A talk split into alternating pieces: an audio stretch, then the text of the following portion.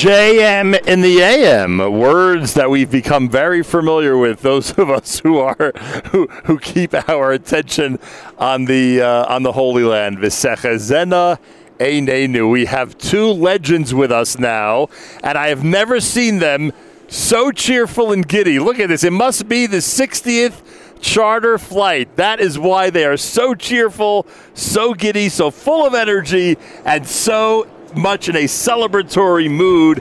It is, of course, Tony Gelbart, Rabbi Yoshua Fass, the co-founders of Nefesh B'Nefesh.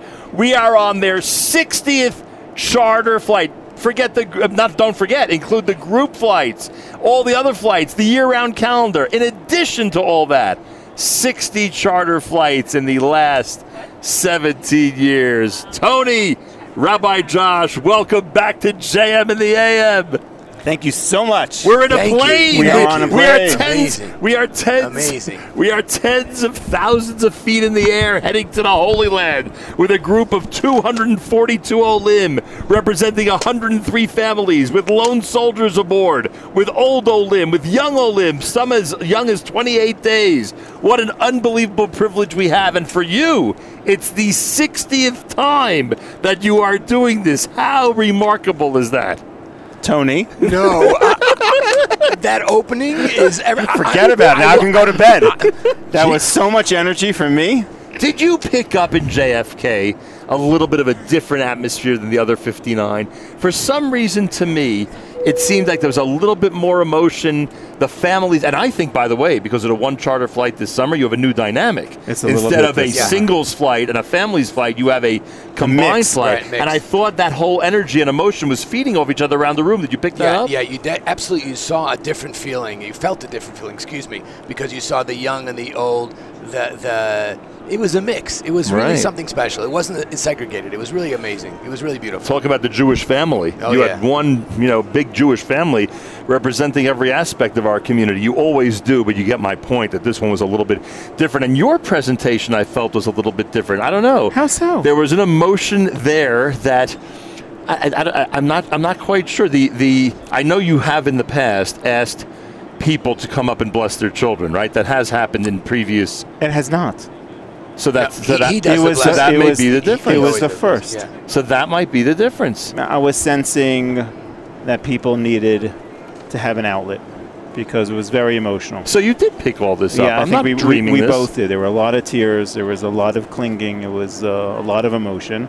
And I felt that to give them that outlet, I think that they needed it. And we were going to do something at the end with a tikva, but I think in the beginning, it's okay to hug it out. Yeah, I think what you did at the end worked really well, frankly, with the traditional singing of Hatikva and the closing of the ceremony. Never did it before. I'm not sure I'll do it again. Right. But it just fit today for some reason. Well, the last song of Leaving on the Jet Plane also. Oh, my God. I don't know who put that on. Somebody was DJing well, I must say. All of a sudden we have a DJ at these events. I didn't hire a DJ, so I don't know. We don't traditionally play on emotions, but that song, I was crying.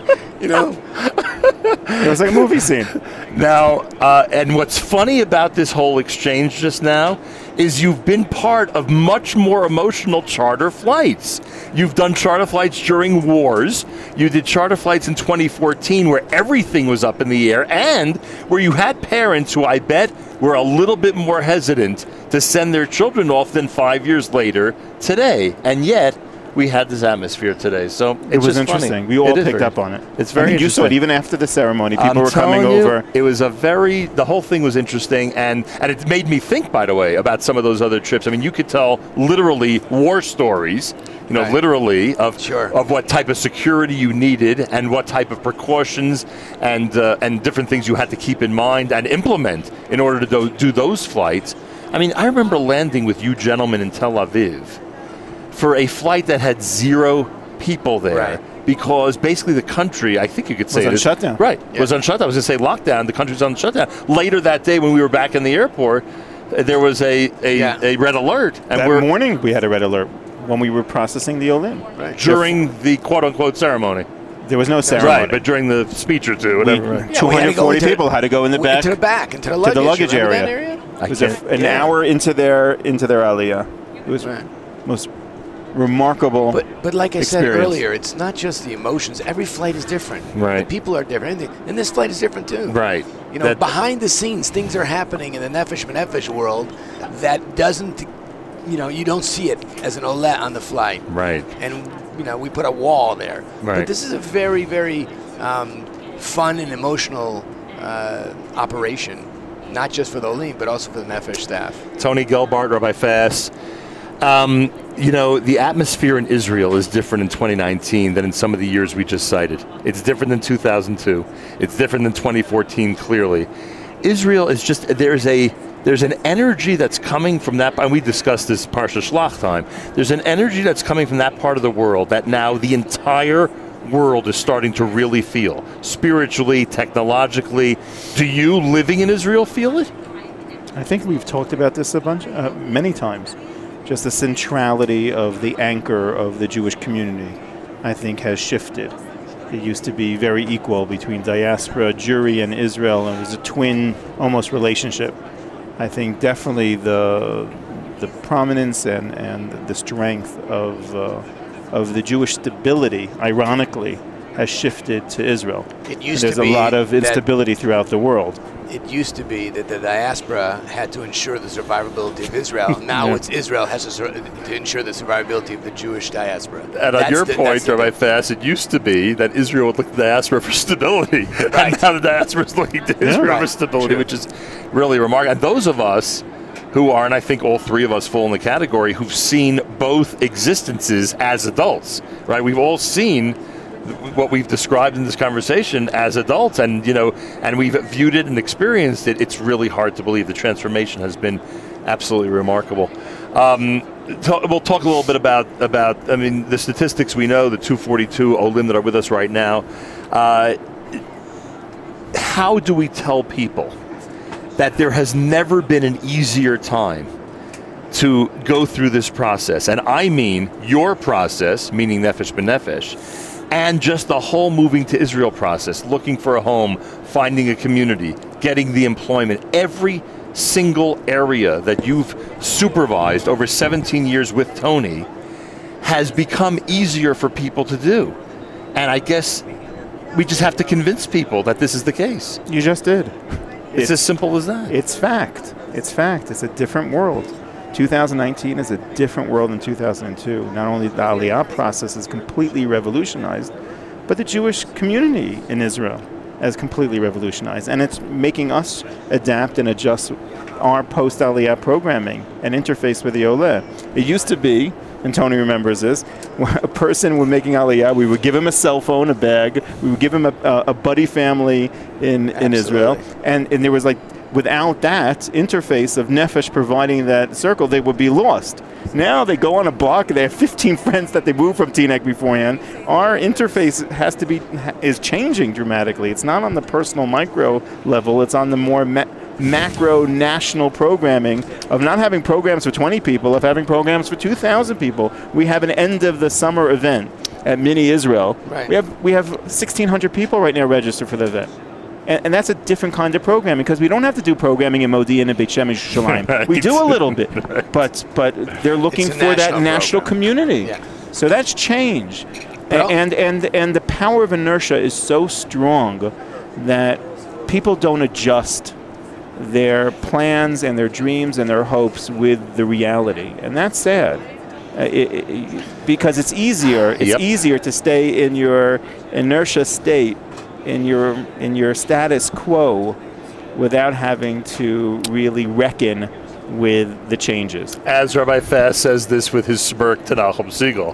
There's no smirk. No, of course not. It's too tired for smirks. There's an audio smirk, though. Yes. I can tell you that much. Now, you and I have spoken many times about the frustration that more people don't do what you just said, that more people don't realize that they, you know, how easy it is, and therefore they should be moving to Israel, also on a spiritual level, a national level, etc. When the two of you started this, and I always ask you on this flight about those first couple of days, that first Shabbos, that I love what you describe, you don't have to do it now, when you and Tony said to each other, you know, hey, you know, is there a frustration when you know that 200, almost 2,300 Olim have moved to Israel this summer, but you also know that so many thousands are still left behind. Is there a frustration, or you're able to revel in the accomplishment of this? Wow, that's a great question. I'm speechless, but I have to tell you something. 2,300. Big number. In 8 weeks. It's an amazing number. It really is an amazing number. But the idea is it's quality, not quantity. What I'm saying is that quality in the service that we deliver. If we have 2,300 people who are coming to Israel and they're going to be successful, success breeds success. They will bring another 2,300 and they'll be successful. It's better to do it this way and be a little frustrated than bring 10,000 and not have the absorption that you're supposed to have. And as we were talking a few minutes ago, we changed as Nefesh B'Nefesh because the people have changed who are making Aliyah, and the country has changed. You know, Jerusalem is great, Renan is great, Efrat is great, but now there's Beersheva, there's the Golan, there's all kinds of communities that are coming up, and they're not just the Anglo community. But then again, you make a fast forward, and going to Jerusalem 19 years ago, making Aliyah is different than it is today. It's more modern, it's more technology centered, it's so many amazing things are going on. So the dynamics are gonna change. And I think, my personal opinion, is the numbers are gonna dramatically increase over the next few years. That's always been, the two of you have shared that thought with us, that you think this is just gonna continue, because we always thought, what do you mean? There's an Aliyah pot of people and that pot is gonna dry up at some point. Listen, we built a road, not for 2,300, but for 23,000, right. Okay? The road is there. Sure. Now, you know, like Kvishesh in Israel, you know, and the first times they had to open that road, few cars were going. Now it's a lot of cars going, so you know they built the road. You know, you're going to hit 60,000 very soon. You know that. We're hitting it on this flight. This is it? This is the 60,000 flight? Yes. Welcome, Nahum. I wish I would have known that. I'm sitting here with a 59. No, we're not releasing it now. Yes, but yes, we hit 60,000, and actually it's nice on our 60th flight to hit 60,000. That is pretty cool. Now, I have to ask you a very sensitive... No, I just want to add to what Tony said. Is that okay? Yeah, of course. What are you kidding? Other times I would say that I'm frustrated about the numbers. But when you're on a flight and you're enjoying this emotional journey of 242 Olim, you get a taste. You get a taste that in an 8-week period, 8 weeks, you can have 2,300 Olim. Every week, just hundreds of people coming. You get a taste of, can you imagine that rhythm and momentum continuing throughout the year? So you have a taste of what it could be. And it gives you hope. You can't look at it half empty. And Tony's predicting that's going to happen. Yeah. And it's going to happen. A sensitive topic. Maybe that's the wrong word, sensitive. We know Nefesh B'Nefesh started because of your relative who was killed by a terrorist. Correct. Last week, we all, and I say we all because I believe that any caring Jew on this globe felt the collective pain of Devir Sorek's murder, and the way it happened, and the family, and how we got to know the family through the funeral and the aftermath, etc. When something like that happens, how do you feel knowing that a very similar episode led to this?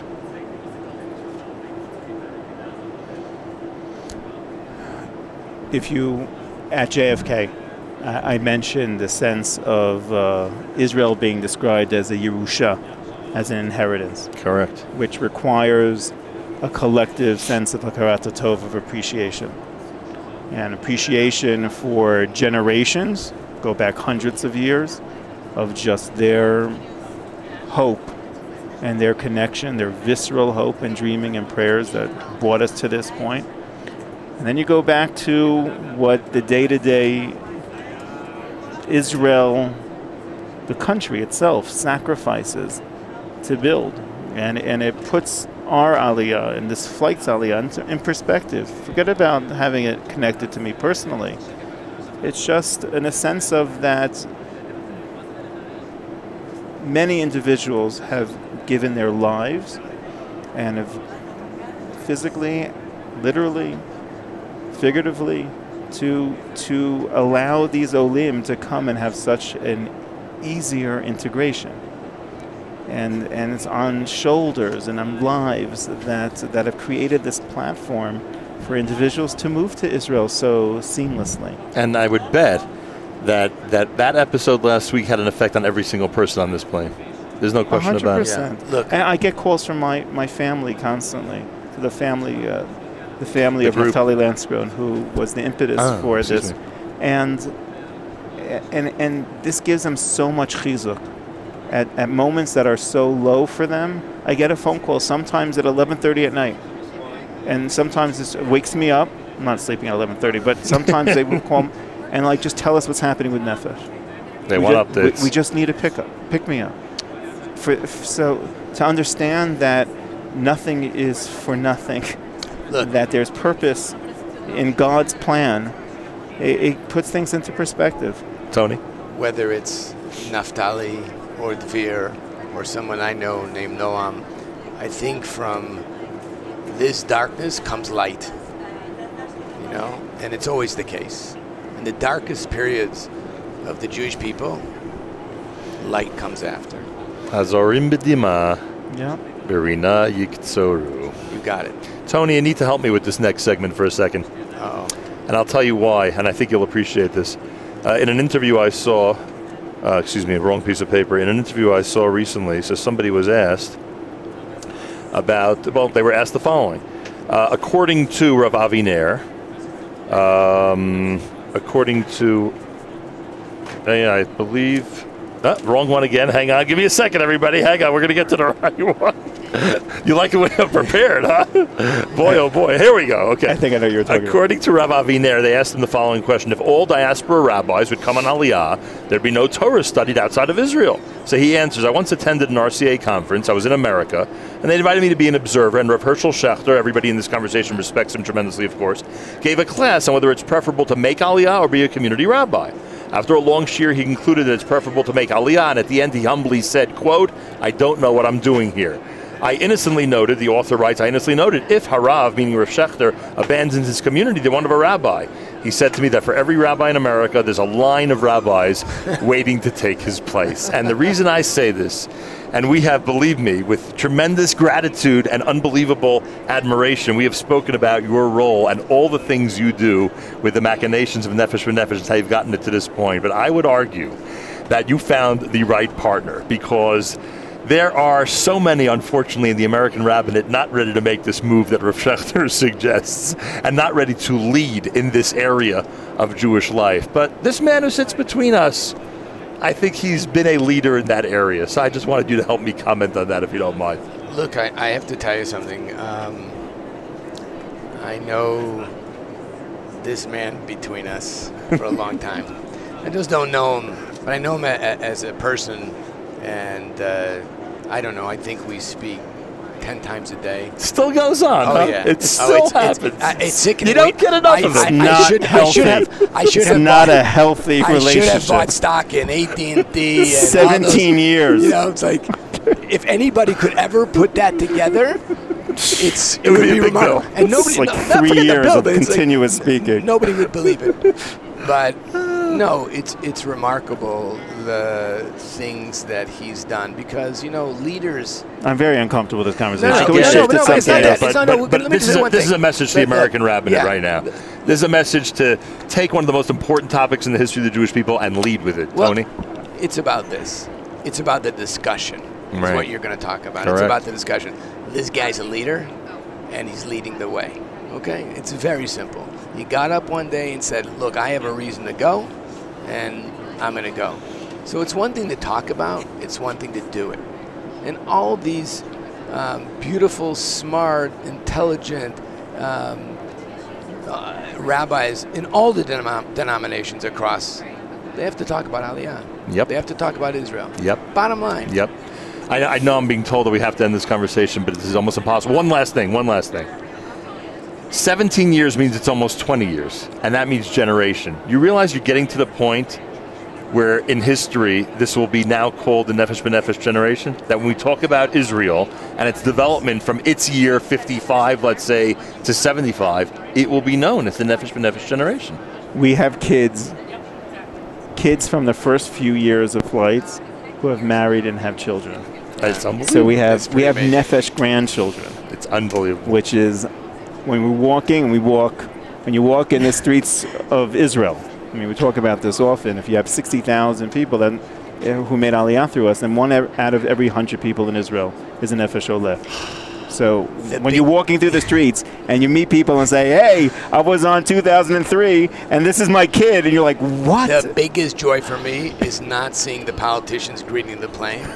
It's 5 years later, 6 years, somebody saying to me, Mr. Gelbart, look, this is my grandson. And how about this? Here's a picture when he came here, and now he's an officer. Here's a picture, and he's got two kids. Here's his wife and his children. That is saving generations of Jews, saving them. And building more generations of Jews. All right. We've counted all of the Sabras that have been born, and now we have to start a new log of the grandchildren. Unbelievable. Which is... amazing. I thank both of you. I bless both of you. Thank you for making us part of this, and we will try to continue to disseminate this incredible message, as the textbook soon will be referring to it as the Nefesh B'Nefesh generation. Oh, wow. Wait, you think you're getting off the hook right now? This is when we put you on. I know, but do you know that do you know that my producer's not happy right now? Miriam, are you upset that we're taking your seat? No, nothing to do with off your timeline. Nothing to do with the seat, I can tell you that much. Let's talk about leadership for a second. Let's talk about individuals who articulate a message of truth. Let's talk about individuals who courageously buck the system. And I don't think we can do what we do without having support. It's sometimes a lonely journey, even 17 years later. And to have a... I had to sit through your thing. You're going to sit through mine. No, to have a friend, a real, true friend in you, and to have a person who understands our values and is able to articulate them to not only to the tzibor, to the general public, but also to transmit a message to rabbinic leaders and communal leaders has been an invaluable, invaluable asset. And a privilege to work with you for all these years. I can't thank you. No, I sometimes say to myself, is it possible? Is it possible that the two of them think of me as a slight, minor third partner in this? Is it possible that sometimes they think they're not just walking this alone, but that I'm a little bit to their side, helping them out? And if yes, if it's even a drop, then you have no idea what kind of split it is for me. Look, let me tell you something. I'm not known as a very tall person, and I don't think you're known as a very short person. Amen. But when you walk through the door, wherever you are, and I see you as a part of Nefesh B'Nefesh. Thank you. I see you much. As somebody who has really been there in the darkest days. Thank you. When the Intifada was on, and there was only one guy in the hotel room or the hotel lobby or this lobby or wherever we were, and you're sitting there doing it. Like you just said, you were on that flight when we had the Hazakas, you were on that flight. Not many people can say that. That's true. And you were there, and you could have easily balked out. You could have said, I can't come this time. I just can't do it. It's there's always a good excuse. I'm too busy. But look what you're doing now. Look what you're doing right now, this second, on this plane. You're doing what you're doing, and you're bringing the message out. Aliyah is not a dirty word. That's exactly the opposite. Exactly the opposite. It's one of the most glorious words we have. And we've met some incredible heroes on this show today. This flight's amazing. It is an amazing flight. Really. Every single one is, every single oleh is just so, so uniquely special. It's really beautiful to walk through this plane. I mean, the stories are just overwhelming. And if you can somehow transmit and share with your listeners just the T-shirt competition. Oh, my gosh, I love it. I have to give a little bit of context. Yes, please do. Well, share the context. Every single year, it's a few families create their Aliyah T-shirts, and the whole family wears them. And now extended families that come to escort them to the plane. Did you see that? The family, like 50 people with T-shirts. Wait a minute. The nerve. I saw 50 people with the same shirt. And like one person's making Aliyah. It's what good. A nerve they have. No, but everyone up their game. Pride. Now it's a competition. I got a hint for the next one. The next family goes, he's going now is on the front, and on the back, we're next. Oh, I like that. Don't share it. They're going to steal it. Okay. I like that a lot. No, there's a fierce competition of T-shirting going on here. Right? We're like 15. We should do, Tony. Yeah. Next flight, we put it out there. T-shirt contest. 100%. Absolutely. And we give. And post them all. Oh, my God. Give a family like a free dinner. That's or a refrigerator. Idea. Post them all. Refrigerators. Or a car. And what we should do is offer them an interview on JM. That might be the greatest prize of them all. Yeah. Okay. All right. Falafel and shuk is a good thing, too. That's also a good thing. Well, I thank you both. Thank you. And Miriam, are we done? Oh, we have 3 more minutes because we took it there. Oh, let's talk about something else. All of a sudden we have 3 more minutes. What just happened? 2 slots. I can't believe this. This is fantastic. So you plowed through someone else's guest appearance here, basically. That's what it sounds like, at least. Wow. And now we're on to the next thing. Now you're making us feel bad. We are now, as we have Wi-Fi right now on the plane, so we are feverishly communicating with our staff back at home because we are landing an hour early. Right. And now, an hour early, you would think that's fantastic. LL, landing an hour early. Yeah, let's party. But that does not bode well for us because guests are coming at an ungodly hour, and VIPs who are coming, and soldiers who are coming, and staff that's coming, and just we will wait and see what awaits us. And are you dealing with this on the flight right or at now? This moment there's nothing to deal with? We have dealt with it until the moment you sat here, and we will continue when we go back to sleep. So you will continue to deal with it. Yeah. No wonder you want to sit here. Exactly. I'm trying to avoid my phone. Instead of dealing with that stuff. Tony's back on his phone. That's it. You lost him. Do both of you know that there's a Jewish sports legend on this flight? Are both of you aware of that? That there's a Jewish sports legend on this flight? Tony Gelbart, you heard. Oh, is Tony actually a Jewish sports legend? David Kufeld is going to join me next. He's right there behind you, and he's on this flight. How could you miss him? This is one of the. I mean, does he tower over you? He does. And how is that possible? And there's a photo to prove it. And believe me, it's caused beef between me and Kufeld. I can tell you that much. But the truth is, he never believes that I absolutely adore my encounters with him. I had the pleasure of inducting him in the Yeshiva University Athletic Hall of Fame, which was one of the greatest honors of my life. Wow. Couldn't believe he and his wife asked me, and now I get to be with him in this conversation.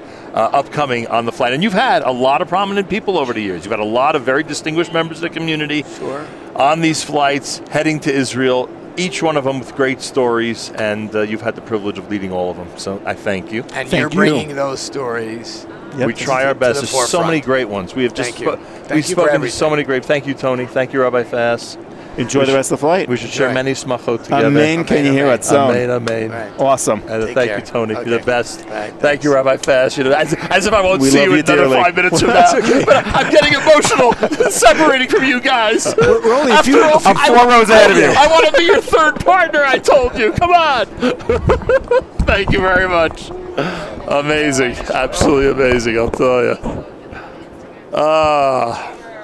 A song? We go to a song first as my brilliant producer continues to produce the show at America's one and only. We're only 14 minutes late for the ID at America's one and only Jewish Moments in the Morning radio program heard on listener-sponsored digital radio around the world, the web at NahumSiegel.com, on the Nahum Siegel Network, and, of course, on the beloved NSN app.